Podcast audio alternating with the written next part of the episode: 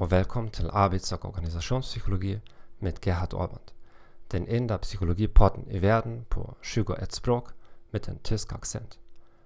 Om du är student eller professionell hjälper denna podcast dig att uppdatera dina kunskaper i veckodelar på högst 5 minuter. Jag undervisar i psykologi i Sydösteuropa och arbetar som konsult redan i mer än 14 år. Jag är ingen expert på svenska. Naturligtvis har du redan förstått detta. Var tålamodig med mig.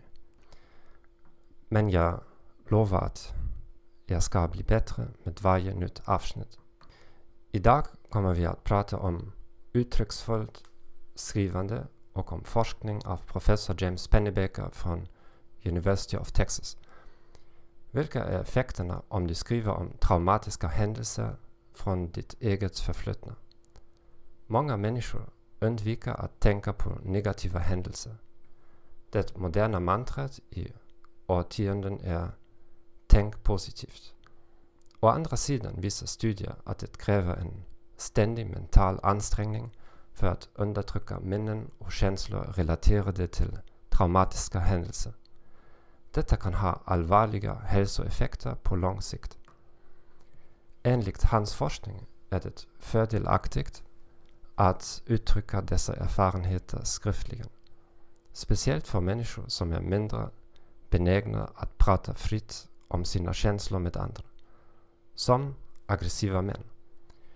Här är en lista över fördelarna med uttrycksfullt skrivande som har dokumenterats genom åren. Immunsystemet fungerar jämförelsevis bättre.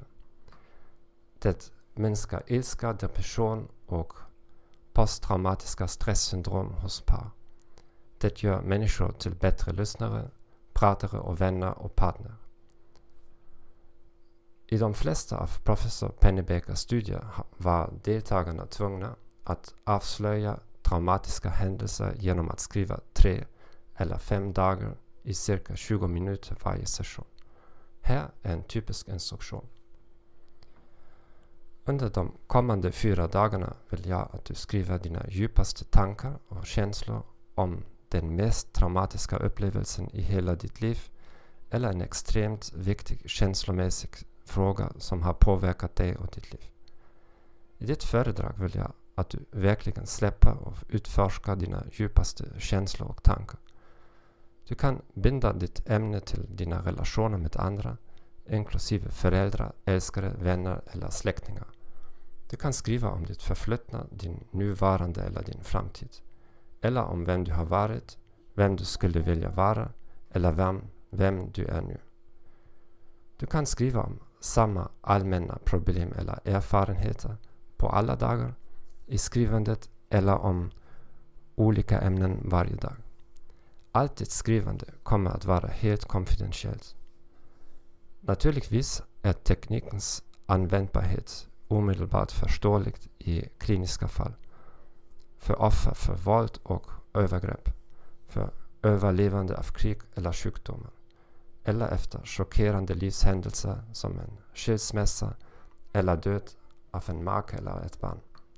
Här är resultaten från en forskningsstudie som är direkt relevant för arbetsplatsen.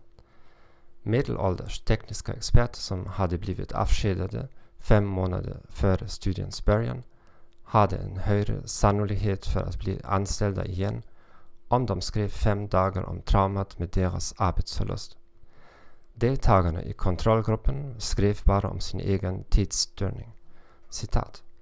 Åtta månader efter skrivsessionerna hade 52 procent av gruppen med uttrycksfullt skrivande fått nya jobb jämfört med bara 20 procent av deltagarna i tidsledningen. De två grupperna gick till samma antal intervjuer. Den enda skillnaden var att de uttrycksfulla författarna erbjuds jobb. Jag tackar dig för att du lyssnade på den här podden. Prenumerera på min kanal och skicka frågor och kommentarer. Jag önskar er en trevlig dag och adjö.